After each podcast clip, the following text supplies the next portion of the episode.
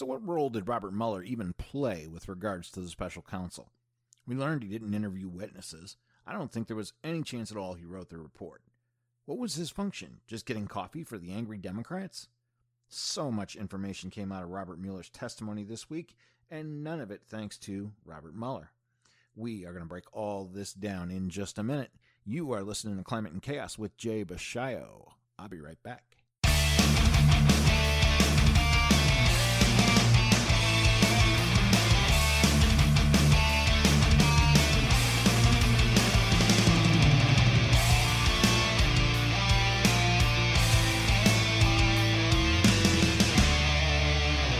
All right, all right, all right.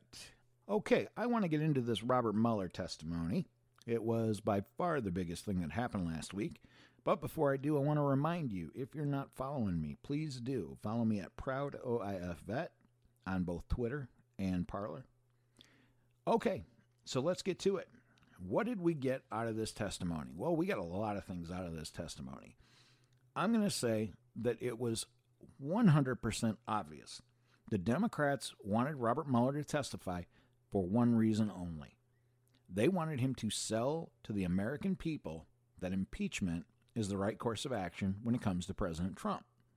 Now, as a fact, I'm just going to go ahead and put this out here right at the beginning. Regardless of what anyone says, Mueller was coached, he was informed of what he could and could not say, and he had every intention of being evasive with the, Repu- with the Republicans as often as possible.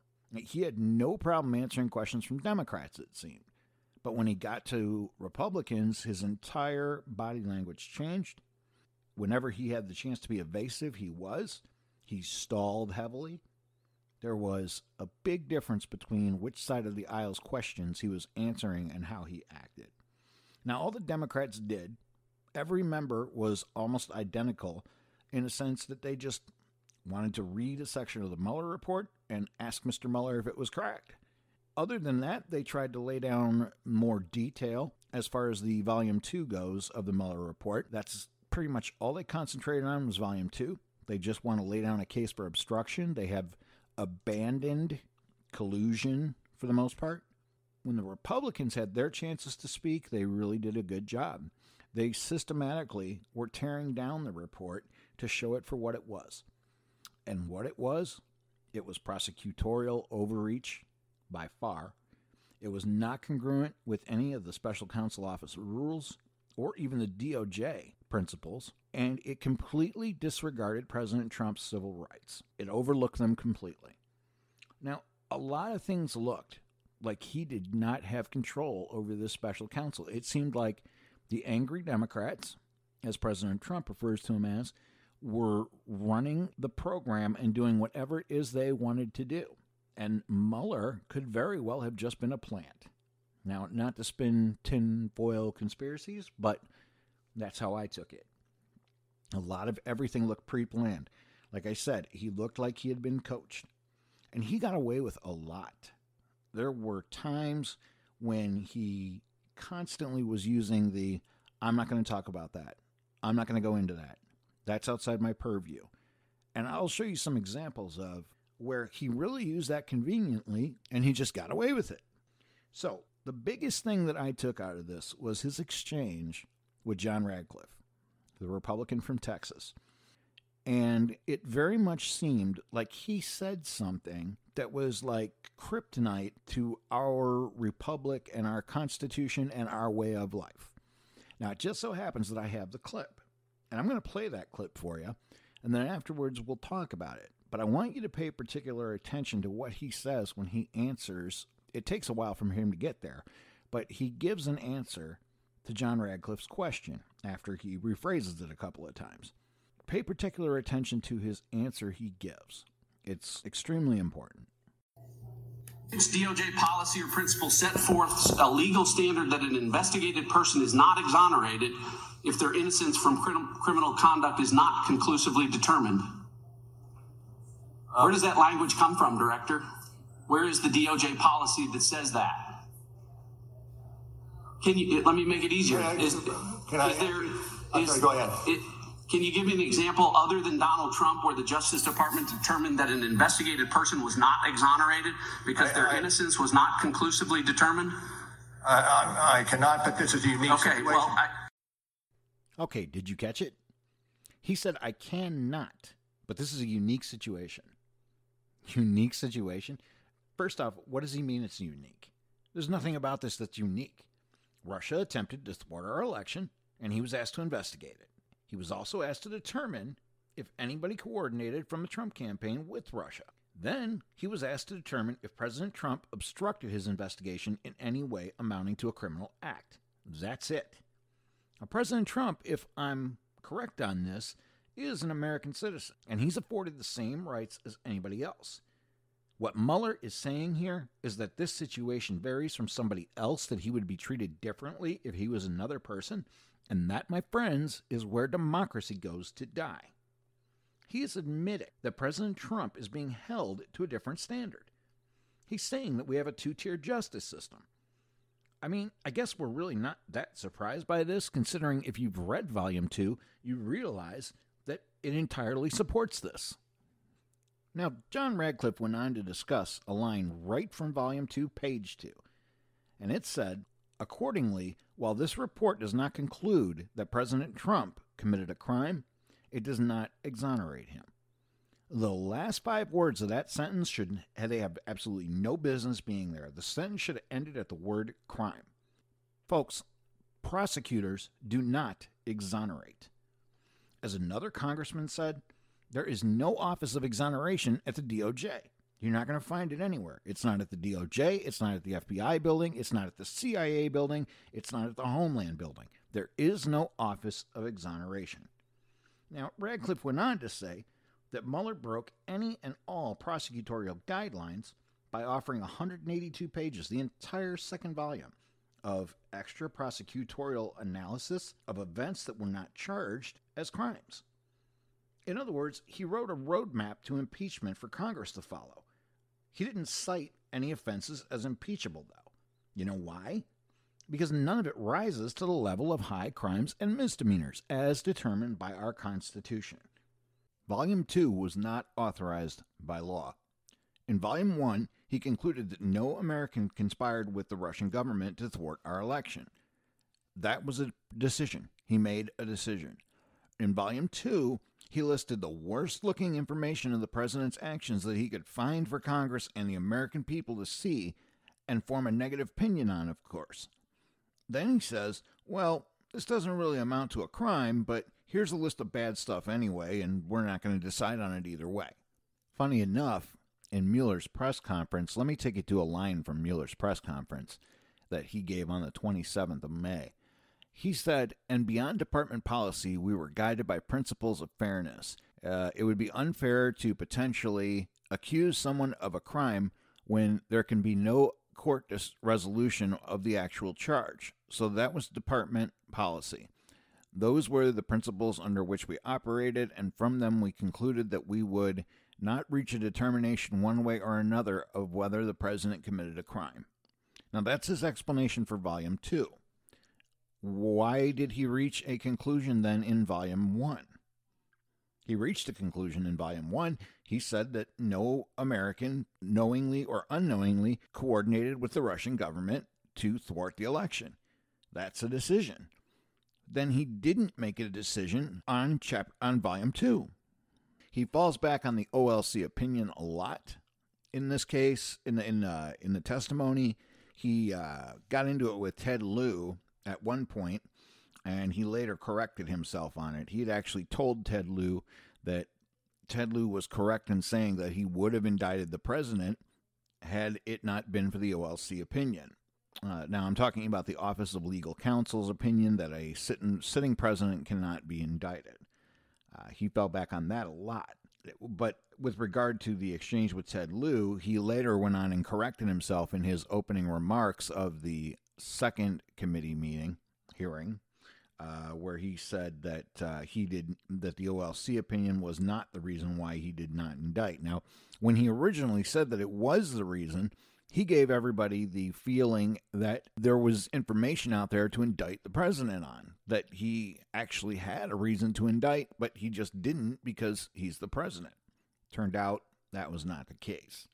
I want to conclude talking about John Ratcliffe's five minutes with Mueller uh, with the last thing he said to him. He said, I agree with the chairman that Donald Trump is not above the law, but he's damn sure not beneath the law either, which is where volume two of this report puts him. Now, never truer words have been spoken. He is not beneath the law either. That is where the second volume of this report attempts to put him. It attempts to put him under the law. He is not good enough to receive the same benefits that any American citizen would, which is the burden is on the prosecution to have to prove guilt. He does not have to prove his innocence. It is up to the prosecution to prove that a, a crime took place and that Donald Trump was the perpetrator of that crime. All that is thrown out the window in Volume 2. That's a pretty good indication of why I don't believe Mr. Fairness Mueller was running this investigation. I think it was more like Mr. Andrew Weissmann, Hillary campaign donor and Democrat supporter his entire existence, was more in charge of what went on. Mueller was a plant. He was a front man.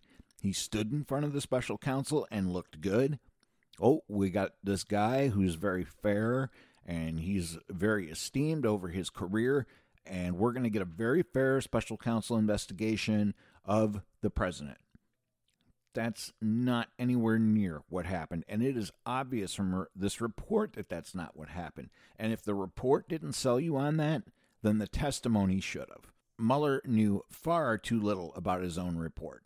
He was corrected on it several times, and I'm going to go into that next.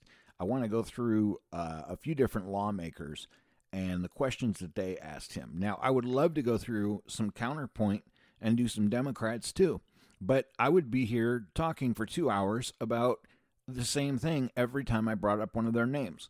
All they did was go to volume two, take out a section, ask Mueller to confirm that it was correct, and then move on. It was really painful to watch. It was like the Democrats had a plan and they were just going to stick to it and they were not going to veer from it. It was very highly scripted. So now I want to take a look at some of the individual Republicans and the questions they asked and the points they were trying to make. Uh, the first one that I want to look at is Jim Sensenbrenner of uh, Wisconsin actually, it was kind of interesting. You had to wonder if Mueller was not paying attention or if he had no comprehension of what was going on. Like, for example, Jim Sensenbrenner read a, a statute verbatim to Mueller. Mueller agreed that that was the statute.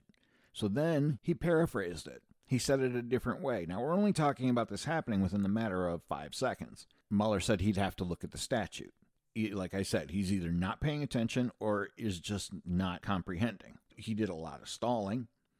Uh, he had three questions that he had to have repeated to him. He was delaying.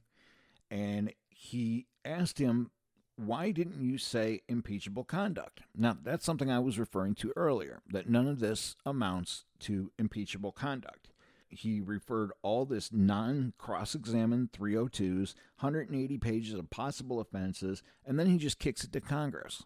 He absolutely knew what was going to happen from there. He knew he was writing a roadmap to impeachment. When Steve Chabot had his turn, he came up with some pretty good information. This is when you started to see that certain things Mueller was saying was outside of his purview that made absolutely no sense. Fusion GPS, he's not familiar with it. He flat out said he was not familiar with Fusion GPS. How can you do a two and a half year investigation and not know about one of the key contributing factors that created this whole entire situation? He said Glenn Simpson was outside of his purview. Three times overall, outside purview when it came to Fusion GPS, Glenn Simpson, or Christopher Steele. He wouldn't talk to him about the Steele dossier. There was a Russian lawyer that was working with Fusion GPS since 2014. He never mentioned that in the report. He ignored anything that ever came down to Christopher Steele and Fusion GPS. One of the kind of bigger moments was when Louis Gohmert got his turn. And he made quite a statement at the end of his questioning. Louis Gohmert is one of my heroes in Congress. I really like that guy. He went off about the fact that the President of the United States did not obstruct justice and he pursued justice. And Mueller basically was perpetuating the injustice that was carrying on the investigation with the Trump haters, and he knew that President Trump did not conspire. So basically, he was saying that he knew long before he ended this investigation that President Trump had not conspired. But of course, he carried on with the investigation to probably throw the midterms, which a lot of people have speculated on. That he knew prior to the midterm elections that President Trump had not conspired. And instead of coming out and telling everybody that, he allowed the midterms to happen pretty much under false pretenses. His response to Louis Gohmert's statement was, I take your question. We heard a lot of that, and maybe that's an older term that I'm not aware of, but I have never heard that. I don't understand where that comes from. I take your question. Strange. I guess he's saying that I'm acknowledging that you're asking me a question, but since I'm painted into a corner and anything I say my handlers are not going to like, I'm not going to answer you. That makes more sense. Uh, but I digress. Anyway, getting back at it. Now, Martha Roby from Alabama was exceptionally good. She established the fact that A.G. Barr had said in his confirmation hearing that he would release as much of the Mueller report as possible. What she had established was that Mueller was anticipating the fact that A.G. Barr would release whatever report he put out.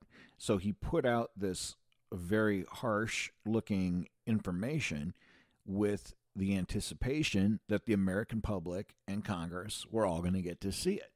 She made a very good point there. It's also, if you notice in my opening remarks, I said that uh, Mueller did not attend any to all of these interviews. Well, he said to her that he attended very few were his words. So right there, we know that his again his we're, we're establishing a pattern that his control and his participation in this investigation was minimal. She asked him who wrote the March 27th letter to Attorney General Barr, and he would not say who wrote it. She also speculated on the fact that there were two years without a leak, and why was the letter leaked? and he couldn't get into that. So it, he made it sound like he knows how it got leaked, but he couldn't get into it. That, that was very telling. And then she asked her, he, she asked him straight out, was A.G. Barr's letter of principal findings inaccurate? His answer, I'm not going to get into that. Now, folks, I ask you, what was he there for? What could he get into? He definitely could sit there and agree with the Democrats all day long. But anytime a Republican had a question, it was diversion, it was stall tactics, it was whatever it was that kept him from answering the question straightforward. And see, that's what the American people want to know. They want to know how flawed this second report is. If it's accurate, then they want to run with it and make up mind, their mind whether or not they have faith in our commander in chief or if he should be impeached. But they don't want a version of inaccuracy either. They want to know the truth. The American people deserve the truth. We paid for this investigation. We paid $25 million for it. We should have something to show for it, right? Then it was time for Jim Jordan, and Jim Jordan never fails. He always brings it, no matter what the situation is. He always brings his point of view across in a very strong manner, and he had a good one he came with the Joseph Mifsud character. Now, everybody wants to know who this Joseph Mifsud guy is. Mifsud is the person that supposedly lived in Italy or in Great Britain, and he's the one who made contact with George Papadopoulos. The point he was making was that Mifsud lied to the FBI three times. He was not charged. However, those same comforts were not afforded to Papadopoulos Paul Manafort, Rick Gates, General Flynn, or Roger Stone, all of which were indicted in one way or another with something that had to do with lying to either Congress or to the FBI. Mueller brought a lot of process crimes, but it seems like he only did it if it were Russians or if it were people tied to the president. Not Joseph Mifsud, though. He is the one involved in kicking this whole thing off. As the story goes, George Papadopoulos is the one who put out the fact that the Russians had dirt on Hillary Clinton. The question Jim Jordan brought was who gave that information to Papadopoulos? And of course, Mueller could not answer. He wouldn't go into it, which gave us our first clear inclination to believe that Mueller did not write this report. Jim Jordan's response was, It's in the report. It had already been put in the report who gave that information to Papadopoulos. The answer was Joseph Mifsud. So are we starting to notice a pattern here? He can't answer questions.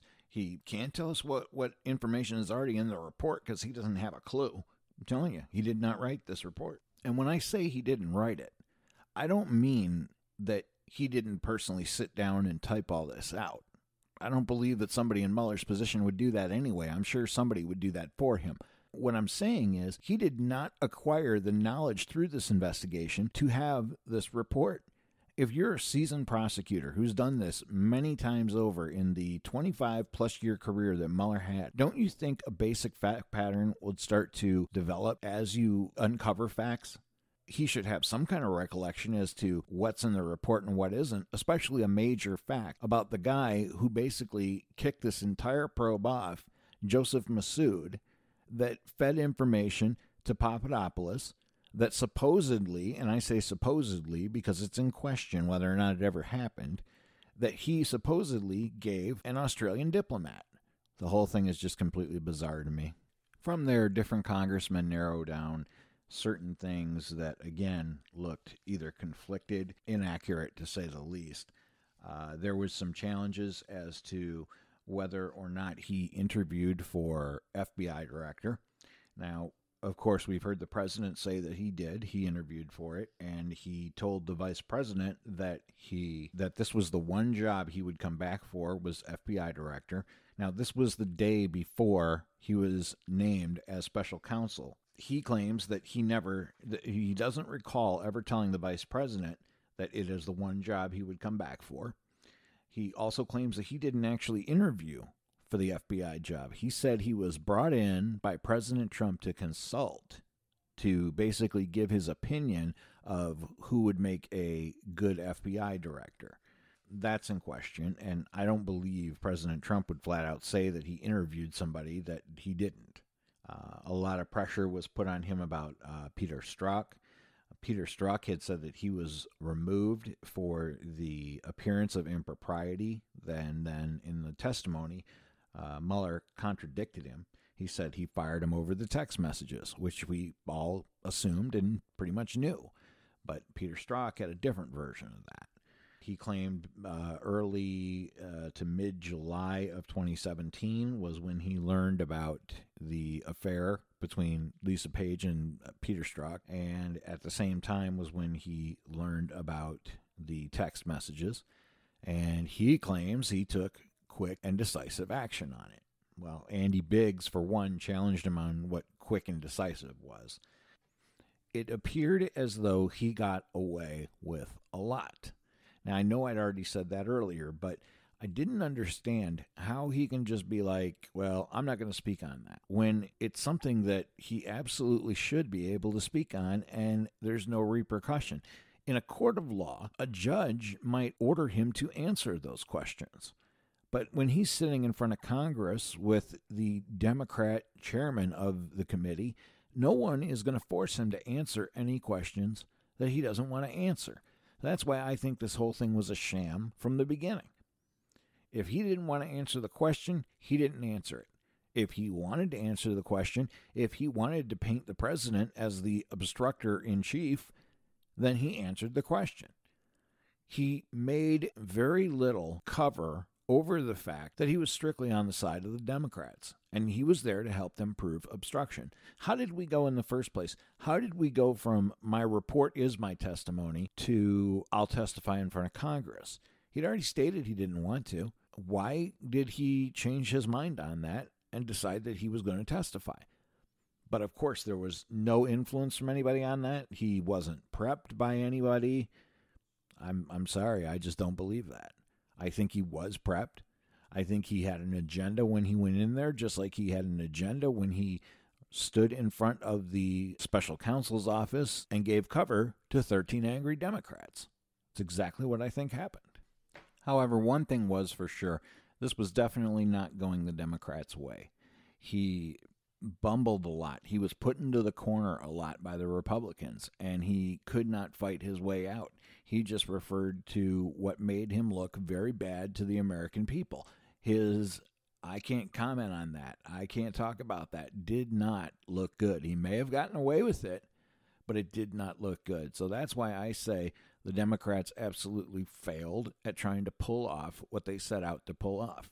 They seriously thought that the book was going to be not as good as the movie. They thought the movie would be 10 times better of having Robert Mueller up there discussing all this it absolutely backfired on them. It didn't create any more people that want to see impeachment. I just don't think it happened. Now, I want to give you guys my final summation on all of this, and I want to take it to this week's chaos reduction. Okay, when I started researching for this week's podcast, I knew I really wanted to make this one special. When I look at the overall view of Washington politics, I am struck by the fact that it appears our republic may be diminishing on a daily basis. So, when I was deciding on a topic this week, the Robert Mueller testimony was the obvious choice because of the facts uncovered by key Republicans.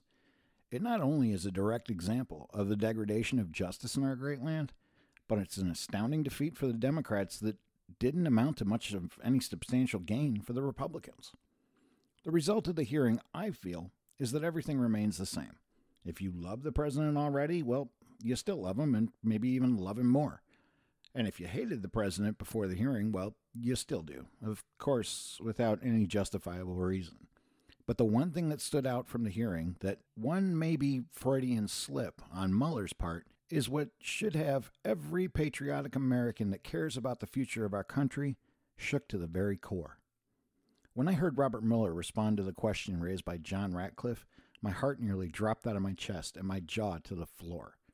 The exact thing that we had assumed was going on and that our Constitution is designed to protect against is now confirmed.